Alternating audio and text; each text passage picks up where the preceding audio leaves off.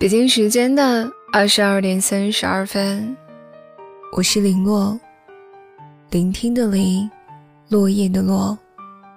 我在北京向你问好，你在哪里呢？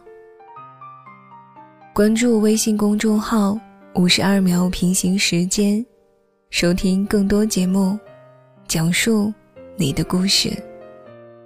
那天刷知乎的时候，遇到了一个问题。说是有哪个瞬间，你不想在宿舍住了？本以为大家都在吐槽奇葩舍友的不好，但是没想到，得到最高赞的是一个非常暖心的故事。故事的主人公大学是在河南上的，宿舍有六个人，他是唯一一个外省的，年龄最小。所以大家都把她当成小妹妹看待。大学四年，大家都很照顾她，有时候作息时间不一致，她睡觉别人有事儿，舍友也都会刻意的压低声音，怕影响到她的睡眠。有一天中午，大家都在吃饭玩闹，她却因为连续几天参加活动，直接累倒在桌子上趴着睡着了。结果这个时候，他听到舍友说：“嘘，小妹妹好像睡着了。”一瞬间，宿舍里没有一点声音了。他当时感动的差点哭了出来，觉得老是影响别人，还不如之后自己搬出去住算了。我的心也在那一刻被暖到了。网上所有人都在吐槽，只有他讲了一个。温柔的故事，被温柔以待的前提，首先是你自己是一个懂得感恩的人。宿舍是一个群居环境，遇到什么人，有缘分的东西在里面，也许会顺心，当然难免了，也会有不顺心的时候。没法选择的是，开学的时候，你的舍友已经被提前的分配好了。一切都是未知，一切都是命运。我经常也会收到很多不如意的留言，总结起来就是各种的不和。但是因为能力有限，也只能暂时待在宿舍里。你想早睡，舍友却还开着灯玩游戏；你想看书，舍友却换着歌曲大声歌唱。或许你不喜欢吸烟。宿舍是天天有人在抽烟，三观不合，生活习惯不合，行为方式不合，种种不合的背后，其实展现的才是生活的百态。因为真实的社会确实是如此，别人并没有义务全部都顺着我们。换个角度来看，其实宿舍呢，也是我们提前适应社会的第一个小环境。它降低了难度，但也确实在考验着我们，锻炼我们和别人的协作能力、沟通能力、表达感情的能力，还有共同解决问题的能力。我们如何面对这个环境，如何解决种种问题，也会折射我们自身一些人格特质和待改善的问题。当然了，如果实在住不下去了，搬出去，也是一个不错的选择。我上大学的时候，也有过搬出去住的经历。不过那个时候已经大四后期了，马上就要毕业了。在此之前，我和我的舍友都相处很好。宿舍八个人，虽然空间小，但是大家生活的都很融洽。我记得大一的一次感冒很严重。舍友每天扶着我去校医院输液，一连几天就在病床前边看护着我。其实当时每天醒过来都挺想家的，也是第一次离家那么远。但是舍友的陪伴让我心里舒服了很多。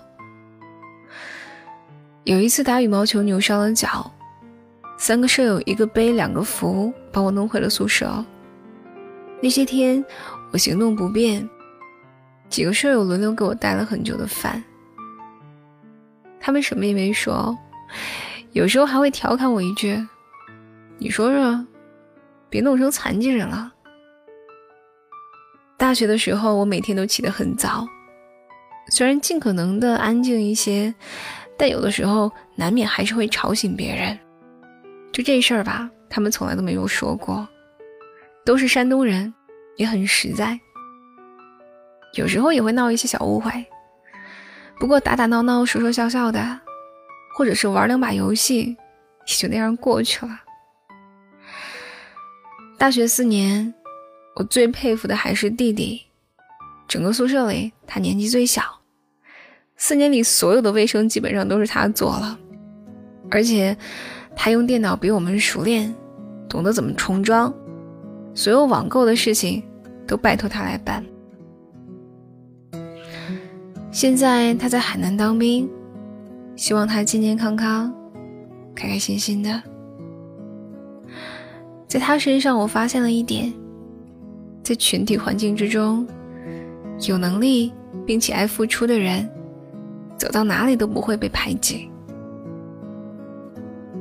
说到搬出去一个人住，在我看来，如果条件允许，也算是一个不错的选择吧。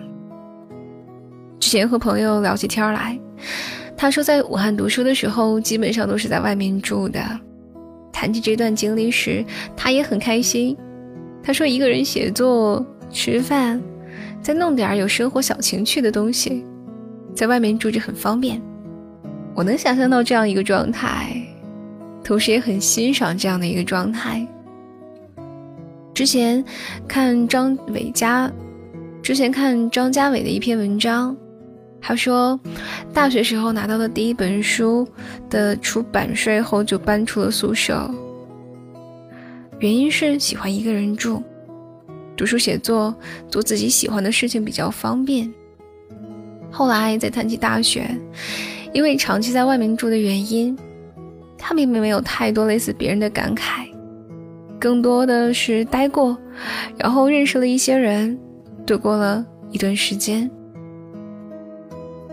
我觉得这个概括也很好。其实，当我们后来再回忆起大学宿舍的时候，无非也就是和别人待过四年的时间，不长不短，但回忆的时候，无非也就是人生中的一个点。遇到什么人，我们没办法选择，但是怎么过怎么处，我们还是有一定选择权的。至于住宿舍还是搬出去，其实涉及了我们个人的选择。还有当时的经济能力问题，当然钱也不是什么大问题啦。如果你觉得一个人可以更好的话，钱也是可以自己挣的。青春这么宝贵，希望我们都可以去尽力选择最好的生活方式。本篇文章来自作者怀作同学。有哪个瞬间，你不想在宿舍住了？你可以订阅微信公众号“五十二秒平行时间”，收听更多节目。我是林洛，祝你晚安，好梦了。